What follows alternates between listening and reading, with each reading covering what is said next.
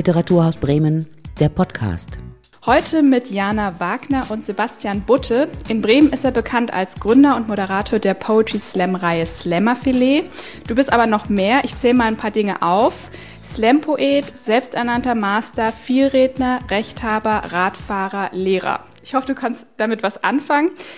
Was dahinter steckt und warum du das alles machst, das erfahren wir in dieser Podcast-Folge. Moin Sebastian. Hi Jana, grüß dich. Schön hier zu sein. Wie geht's dir erstmal? Wir sind ja so leider ein bisschen wieder in die Corona-Phase reingeschlittert. Du als Veranstalter, wie fühlt sich's gerade für dich an? Ja, fühlt sich natürlich nicht optimal an. Das ist, glaube ich, das ist klar, das werden viele nachvollziehen können in der Kunst- und Kulturszene. Aber gut, wir probieren und wir planen und haben so ein bisschen die Hoffnung, dass wir zumindest in kleinerem Rahmen weiter noch veranstalten können. Hatten jetzt gerade am Wochenende eine Veranstaltung, die eigentlich ganz schön lief unter den Rahmenbedingungen und ja, sind so auf diesem Motto unterwegs, auf dieser Welle unterwegs, dass wir sagen, ja gut, alles komplett den Betrieb einstellen bringt auch nichts, also lass uns schauen, was möglich ist, ne? Aber natürlich könnte alles besser und entspannter sein, wie fast überall im Moment, ne? Wir haben es uns jetzt hier mal bei mir im Wohnzimmer gemütlich gemacht. Eigentlich hätte ich mich auch gerne irgendwie auf einer Bühne getroffen, um dieses Bühnengefühl nochmal heraufzubeschwören. Aber führ uns mal mental auf die Bühne. Was passiert bei dir, wenn du auf die Bühne gehst und die Scheinwerfer gehen an? Oh, dann ist auf jeden Fall eine Menge Vorfreude da. Ich merke das, also wir machen, je nachdem, wo wir sind, je nachdem, welche Bühne wir bespielen, je nachdem, in welchem Haus wir sind, wir machen relativ viel immer noch selber, auch so drumherum in der Vorbereitung. Und dann ist es ganz oft so, dass man so wenn wir Abendveranstaltungen haben, so ab nachmittags irgendwann sehr in Action ist und ganz, ganz viel irgendwie immer an so Tätigkeiten noch gemacht werden müssen. Und dann ist dieser Fokus noch nicht da. Aber dann kommen so eine gute Stunde vorher, kommen meistens die Slammerinnen, Slammer, dann kommt irgendwann... kommt das Publikum so langsam rein, ne? Man kriegt das noch so ein bisschen mit und dann wächst du diese Spannung und dann gehe ich kurz bevor ich auf die Bühne muss, nochmal irgendwo in mich, gehe nochmal kurz irgendwo Backstage in eine ruhige Ecke, wo ich nochmal so 2 Minuten oder 5 Minuten für mich bin und dann merke ich, okay, die Spannung kommt und dann habe ich in aller Regel, habe ich dann auch immer Lust und ist natürlich auch immer ein bisschen tagesformabhängig, aber eigentlich habe ich immer Lust und dann kickt das Adrenalin rein und dann...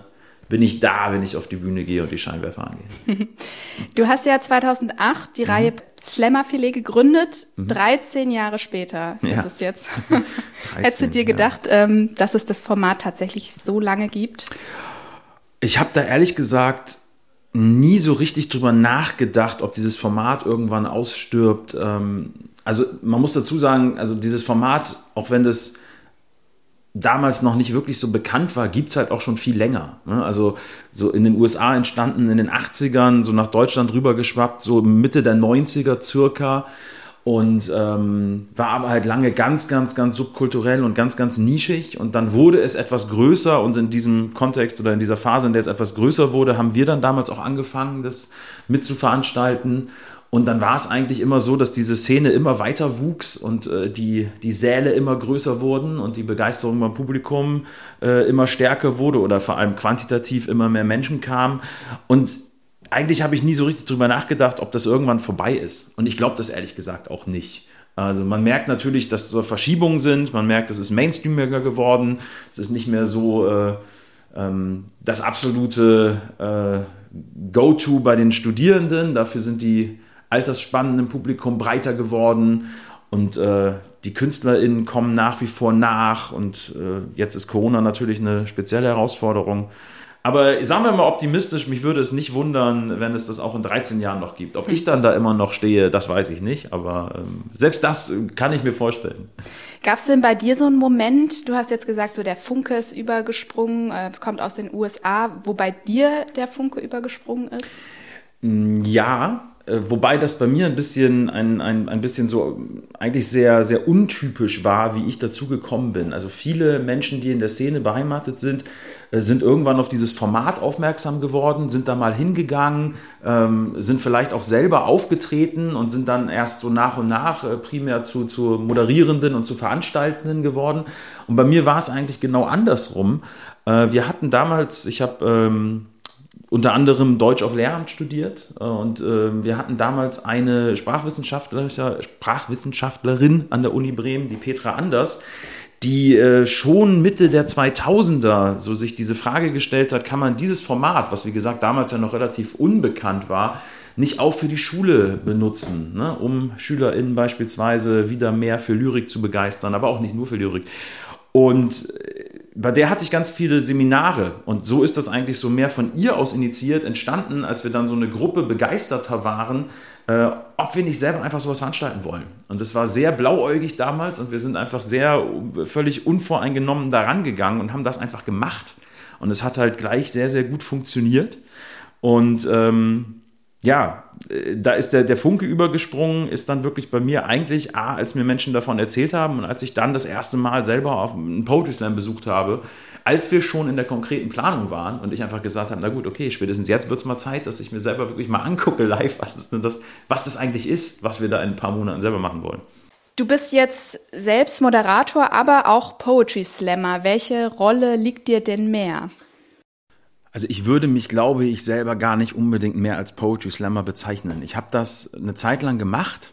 Wie gesagt, ich bin eigentlich so als Moderator, als Veranstalter in die Szene gekommen und habe dann irgendwann mal so für mich gedacht, okay, ich will auch mal diesen Perspektivwechsel machen. Ich will auch mal was schreiben und will damit selber mal auftreten und einfach mal gucken, wie das dann so ankommt, wie sich das anfühlt quasi, ne, diese andere Seite auf der Bühne und um einfach auch noch ein bisschen rumzukommen und mehr Veranstaltungen zu sehen, auch mehr Leute kennenzulernen.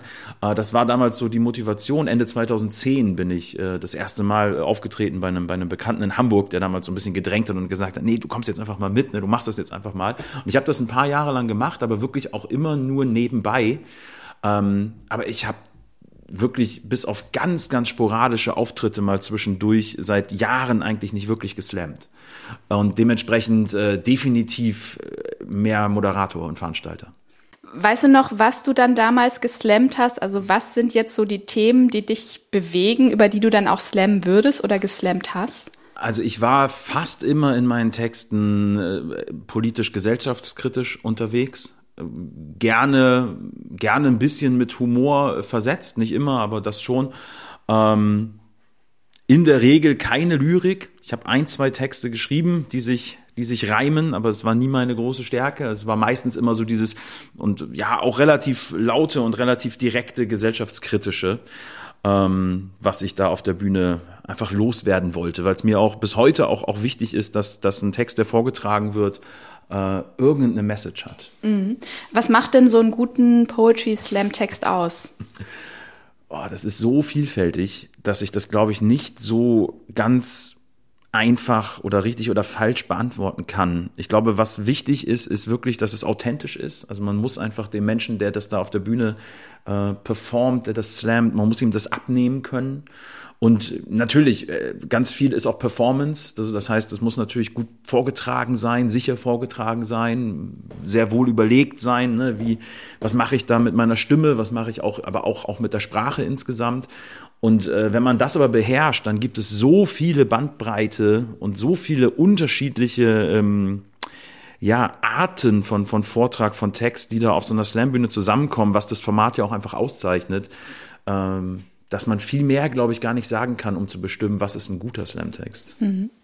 Ich will mal ein Stück zurückgehen in deine Kindheit und Schulzeit. Ich habe gelesen, du bist auf die Gesamtschule Bremen-Ost gegangen und bei mir war es so, alle meine Freunde und Freundinnen, die auf Gesamtschulen gegangen sind, die haben irgendwie erzählt, dass diese Schulzeit auf dieser Schule sie total geprägt hat, weil man da eben auf einer Schule ist mit ganz vielen unterschiedlichen Kindern aus unterschiedlichen Familien und anders als es jetzt im Gymnasium irgendwie ist oder Realschule, wo quasi nach Bildungsstufen sortiert wird. Wie war das bei dir? Inwieweit hat dich diese Zeit beeinflusst?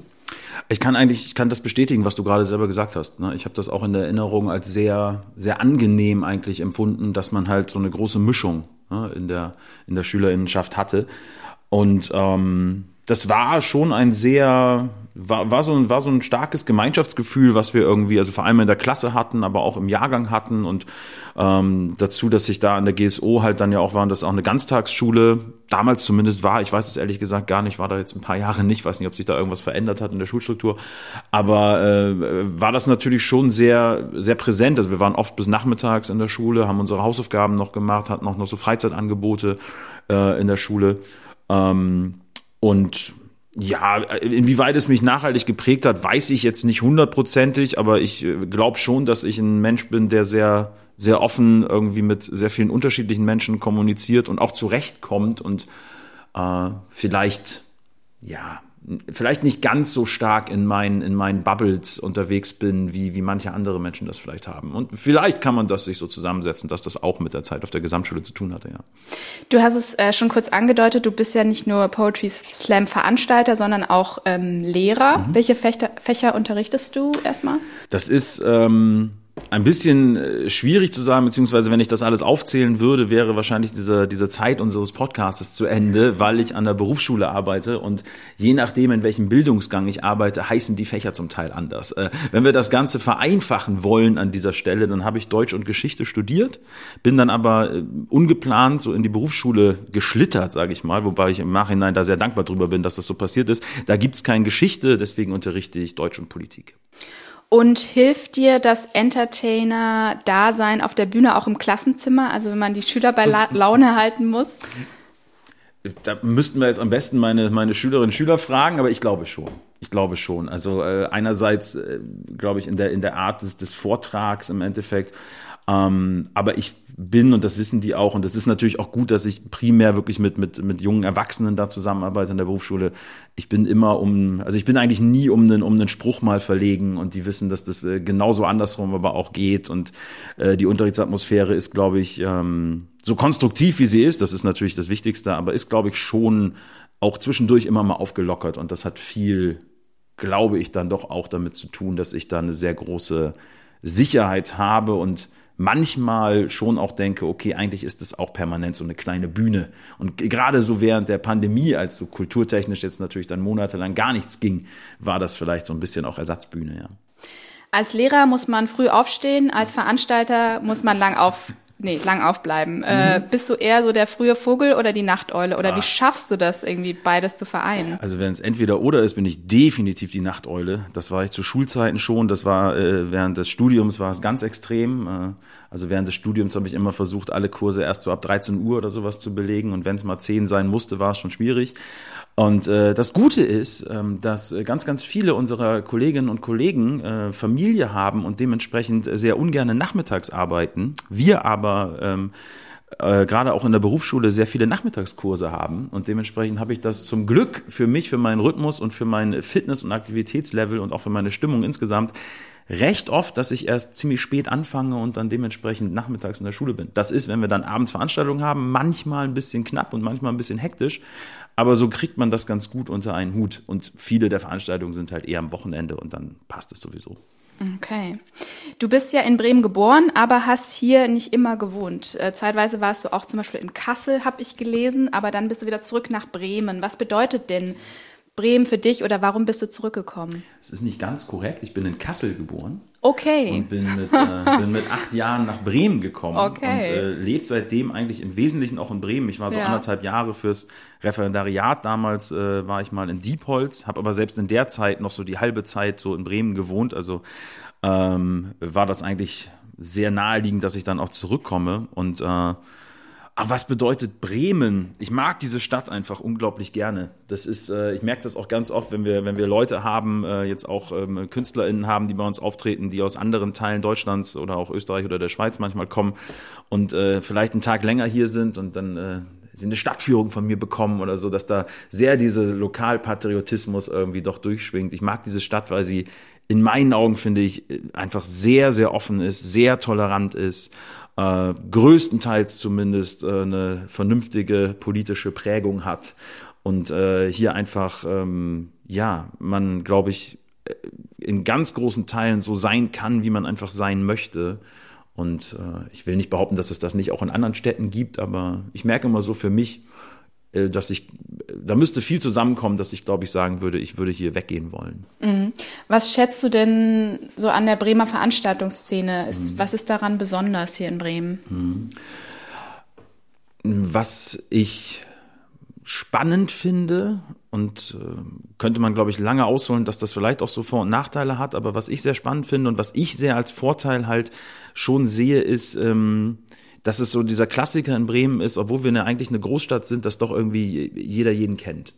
Und das kann, wenn es gut läuft, sehr schöne Dynamiken erzeugen. Also ich denke jetzt gerade zum Beispiel zurück Anfang des Jahres, dieses sensationelle Club 100 Projekt im Pier 2. Und wir waren da Gott sei Dank oder glücklicherweise halt auch an einem Abend mit dabei. Leider nur im Stream, aber trotzdem, es war einfach beeindruckend zu sehen, okay, wenn diese Kräfte, die es da gibt, dann mal ja, sich kulminieren und zusammenarbeiten, was dann irgendwie möglich ist. Und dann sind kurze Wege da und dann kann man einfach mal jemanden anrufen oder jemanden kurz anschreiben und um einen Tipp bitten, sag mal, wir haben das und das vor oder ich bräuchte mal den und den Rat, ne? Hast du vielleicht jemanden, den du mir an die Hand legen kannst? Und das macht, glaube ich, ganz, ganz viel aus. Ich habe deswegen so Vor- und Nachteile gesagt, weil ich nicht so genau weiß, wie es ist, wenn man vielleicht dann nicht in dieser jeder kennt jeden Szene sozusagen ist, vielleicht denken die Leute manchmal so, das ist total schlimm, in Bremen ist irgendwie alles so, nur so, wie nennt man das, Vitamin B oder, du weißt, was ich meine. Aber ich glaube, dass da viel Energie drin steckt und dass insgesamt halt auch, also ganz, ganz, ganz, ganz viele spannende Akteurinnen und Akteure gibt in ganz vielen Bereichen. Ich möchte mir nicht anmaßen, dass ich da jetzt jeden kenne, aber ich kenne natürlich viele Leute aus der Literaturszene und ich kenne einige Leute aus der Theaterszene und auch einige Leute aus der Musikszene und sowieso aus der Veranstaltungsbranche so durch die Genres durch. Und da sind ganz, ganz viele super spannende, kreative Leute bei, die einfach mit dem Herz bei der Sache sind. Und das macht Spaß, wenn man mit solchen Leuten zusammenarbeitet. Hast du einen Lieblingsort in Bremen oder Lieblingsorte in Bremen? Du meinst so ganz allgemein oder wenn es um Kultur geht? Beides gerne. Also ich bin in Bremen sehr, sehr gerne, jetzt erstmal allgemein, ich bin sehr, sehr gerne im Viertel, ich bin sehr, sehr gerne am Wasser, also am Deich, ich bin sehr, sehr gerne, manchmal im Moment fühlt sich das so ein bisschen seltsam an, aber eigentlich sehr, sehr gerne im Stadion, also schon so zentral, aber auch der Bürgerpark kann schön sein, also es gibt da auch viele schöne Ecken. Und wenn es um Kultur geht, ja, natürlich hängt mein Herz irgendwo auch so an unseren Locations, in denen wir regelmäßig sind. Also ich finde die Schaulust im Güterbahnhof zum Beispiel finde ich so wunderbar und bin sehr froh, dass wir da seit ein paar Jahren jetzt eine Heimat haben und denke immer, okay, ich weiß gar nicht, ob das allen so bewusst ist, was da hinten im Güterbahnhof so generell los ist, auch als Gelände. Also das finde ich sehr, sehr beeindruckend. Aber der Schlachthof zum Beispiel ist auch großartig und ja, da gibt's viele, viele schöne Ecken, glaube ich auch, ja. Was ich auch spannend finde an Bremen, dass man so das Gefühl hat, es entstehen auch immer mehr neue Orte und Stadtteile, die sich so ein bisschen mausern. Wenn wir zum Beispiel mal auf die andere Weserseite gucken, in Woltmarshausen oder auch Pusdorf, passiert ja viel. Da gibt's die Pusdorf Studios und da habe ich auch gesehen, da gibt's auch eine Reihe mit dir. Garmert, Butte, Busch, 3 Gastgeber, nur einer weiß, worum es geht, begeistertes Publikum. Ja. So, was ist das? Was steckt dahinter? Das ist ein noch sehr junges Projekt oder eine sehr junge Idee. Vielleicht muss ich erstmal erklären, wer da außer mir noch bei ist. Das ist einmal der Per Garmert, den viele vielleicht oder viele werden Dinge von ihm gelesen haben, weil er einer der großen Köpfe oder einer der wesentlichen Köpfe hinterm Postillon ist und werden vielleicht mit dem Namen aber gar nicht so viel anfangen können. Aber Per ist Wahnsinn, okay, das wusste ich auch nicht. Postillon ist, um das mal kurz einzuwerfen, ist diese Satire-Online-Zeitschrift, die sehr erfolgreich ist tatsächlich. Genau, die neben viel Power aus Berlin halt auch in Bremen sehr verankert ist. Also habt ihr demnächst vielleicht einen neuen Gesprächsgast hier für den Podcast. Ja. Und das andere ist der wunderbare Sönke Busch, den werden viele hoffentlich kennen, hier unser künstlerischer Tausendsasser aus dem Viertel. Und wir kennen uns seit Jahren und wir haben eigentlich irgendwie immer mal so die Idee gehabt, dass wir doch mal was zusammen machen wollen. Und dann hatten Sönke und ich irgendwann mal so die Idee, dass wir ein Talkformat machen möchten. Und dann haben wir durch Zufall mitbekommen, dass Per eigentlich gerade auch an der Idee für ein Talkformat strickt. Und dann haben wir uns zusammengesetzt und haben überlegt. Und wir haben halt auch einen ganz guten oder einen sehr guten Draht halt eben in die Pusdorf Studios und waren dann da relativ schnell willkommen und war klar, dass wir da beheimatet sein dürfen. Ja, und das Konzept, wir haben es jetzt erst zweimal gemacht. Es wäre eigentlich jetzt neulich eine dritte Ausgabe gewesen, aber die haben wir aus Sicherheitsgründen schon abgesagt und schauen, wann wir das hoffentlich wieder aufnehmen können.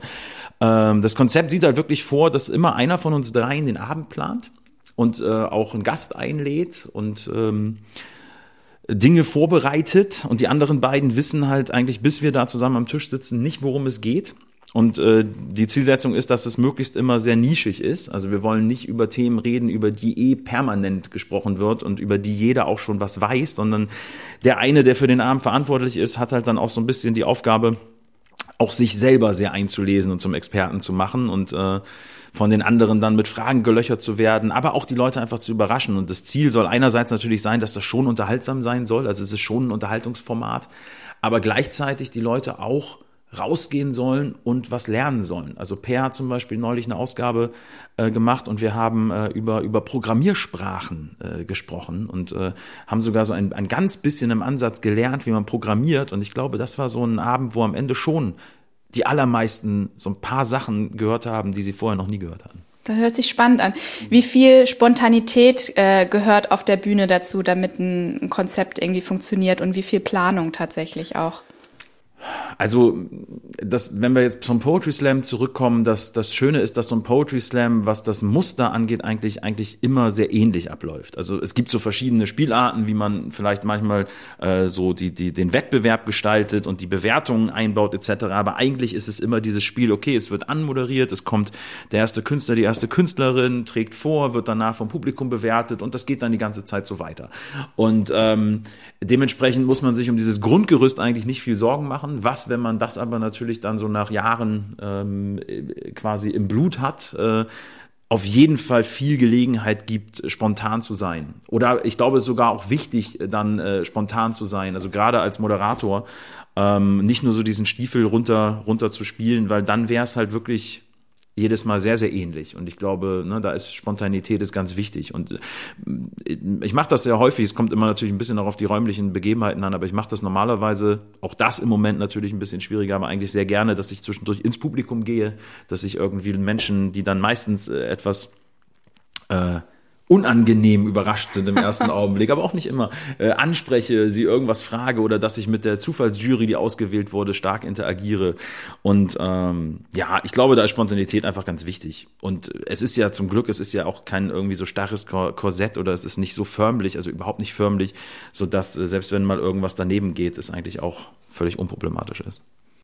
Wer sitzt denn so im Publikum? Du hast es am Anfang schon ein bisschen angedeutet, dass das Poetry Slam Publikum tatsächlich nicht mehr die Studis von damals sind, sondern dass es diverser ist. Beobachtest du das gerade so? Ja, schon. Also es sind schon auch immer noch die Studis, aber wir waren ja lange Jahre ja primär im Tower beheimatet, mit auch wenig Sitzplätzen, viel Stehplatz, viel dicht gedrängt, also wenig Komfort. Und wir waren jahrelang wirklich eigentlich so eine klassische Studierendenveranstaltung. Das waren dann meistens so die Germanistik-Leute oder die Kuvi-Leute oder einige andere sicherlich auch noch, die da gekommen sind. Und du hast aber halt wenig älteres Publikum halt einfach gehabt. Wobei ich mit älter jetzt schon meine wenig Publikum, was irgendwie jenseits der 35 oder so war. Und das merkt man halt schon, dass das Format bekannter geworden ist. Das ist sicherlich auch damit verbunden, dass Menschen aus der Slam-Szene rausgewachsen sind und große Bekanntheit bekommen haben. Hier in Bremen natürlich dann, in allererster Linie können wir da jetzt immer Julia Engelmann nennen, aber es gibt viele weitere Leute, die man heutzutage regelmäßig im Fernsehen in irgendwie Satire-Sendungen etc. sieht, die eigentlich ursprünglich in der Slam-Szene angefangen haben. Andererseits glaube ich, dass einfach auch mit dem Wachsen des Formates in beispielsweise Theater oder auch in andere Lokalitäten, das auch nochmal wieder anderes Publikum angesprochen hat. Und man merkt das jetzt einfach. Die Studis sind zum Glück immer noch da. Das wäre schlimm, wenn die nicht mehr da wären. Und die Schülerinnen und Schüler sind auch noch da. Aber jetzt haben wir halt irgendwie auch das Breitere. Jetzt haben wir auch die Menschen, die da sitzen und die, weiß ich nicht, 70 oder 75 oder so. Das ist ja eigentlich auch schön, dass man irgendwie ein diverses Publikum ansprechen kann und sagen kann, wir sind für irgendwie alle da, und irgendwie kann das auch was Verbindendes vielleicht sein, dass man irgendwie mit Oma, Eltern irgendwie als Family-Ausflug sich ein bisschen Poesie anschaut. Ja, sehr schön. Dann kommen wir schon fast zum Schluss. Wie ist es denn bei dir?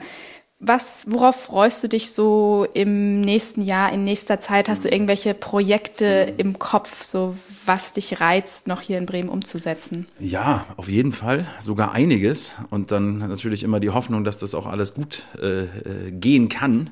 Also zuallererst, das ist das Nächste und das Letzte, was wir dieses Jahr noch vorhaben. Wir sind dann am 17. Dezember im Metropoltheater zum ersten Mal. Und ich hoffe natürlich, dass es stattfinden kann und ich hoffe, dass das gut stattfinden kann und dass wir einen schönen Abend haben. Das wird natürlich nicht komplett voll sein, da müssen wir uns im Moment bei der nachvollziehbaren Skepsis, die viele Leute einfach haben, glaube ich, keine Luftschlösser bauen. Aber ja, da sind wir einfach gespannt, weil es das erste Mal ist, dass wir in dieser, finde ich, auch sehr, sehr schönen Location sind. Und das ist gleichzeitig so ein bisschen der Testlauf, weil wir im nächsten Herbst, das ist jetzt natürlich noch ein bisschen hin, aber Mitte Oktober, haben wir seit vielen, vielen Jahren das erste Mal wieder die Poetry Slam Landesmeisterschaften für Bremen und Niedersachsen in der Stadt. Das haben wir 2015 schon mal gemacht und das wandert dann halt immer. Wir haben halt irgendwann mal gesagt, okay, wir könnten natürlich auch Bremer Landesmeisterschaften machen, nur mit Bremen und Bremerhaven. Aber wir haben gesagt, es ist schon irgendwie größer und sinnvoller, das mit Niedersachsen zusammen zu machen und ja, das wird halt einfach ein großes Poetry Slam Literaturfestival über 3 Tage. Spätestens bis dahin müssen wir hoffentlich irgendwie mit welcher Welle auch immer durch sein, weil wenn da kein Publikum kommt oder wenn da nicht viel Publikum kommen darf, dann wäre es einfach super, super schade, weil das wird ganz, ganz groß. Und ansonsten, ja, Garmert, Butte, Busch hast du schon angesprochen. Da bin ich sehr gespannt, wo es damit hingeht. Das ist so unser junges Baby und das ist natürlich immer sehr spannend, gerade am Anfang, ne, wenn so ein Format noch sehr neu ist. Und ansonsten bin ich immer offen und schaue immer, was sich ergibt. Also ich habe schon noch so Formate im Kopf, also auch so Slam-Formate, die man irgendwann vielleicht mal umsetzen kann. Also ich habe immer noch so im Hinterkopf, ich würde gerne irgendwo mal Slam und Musik zusammenbringen und da schauen, was man kombinieren kann. Oder auch Slam und Theater vielleicht mal zusammenbringen, also so Crossover-Veranstaltungen, die dann nochmal, ne, auch nochmal einen ganz anderen Touch haben und künstlerisch nochmal sich anders aufstellen. Das finde ich immer ganz spannend und da muss man einfach mal gucken, was sich vielleicht irgendwo ergibt. Okay, man kann auf jeden Fall gespannt sein. Ja. Sehr schön, vielen Dank, dass du dir die Zeit genommen hast. Sehr gerne. Alle unsere Podcast-Folgen gibt es auf der Seite des Literaturhaus Bremen und auf allen bekannten Plattformen. Da findet ihr zum Beispiel auch ein Gespräch mit dem Poetry Slammer Bas Böttcher. Das war Literaturhaus Bremen, der Podcast.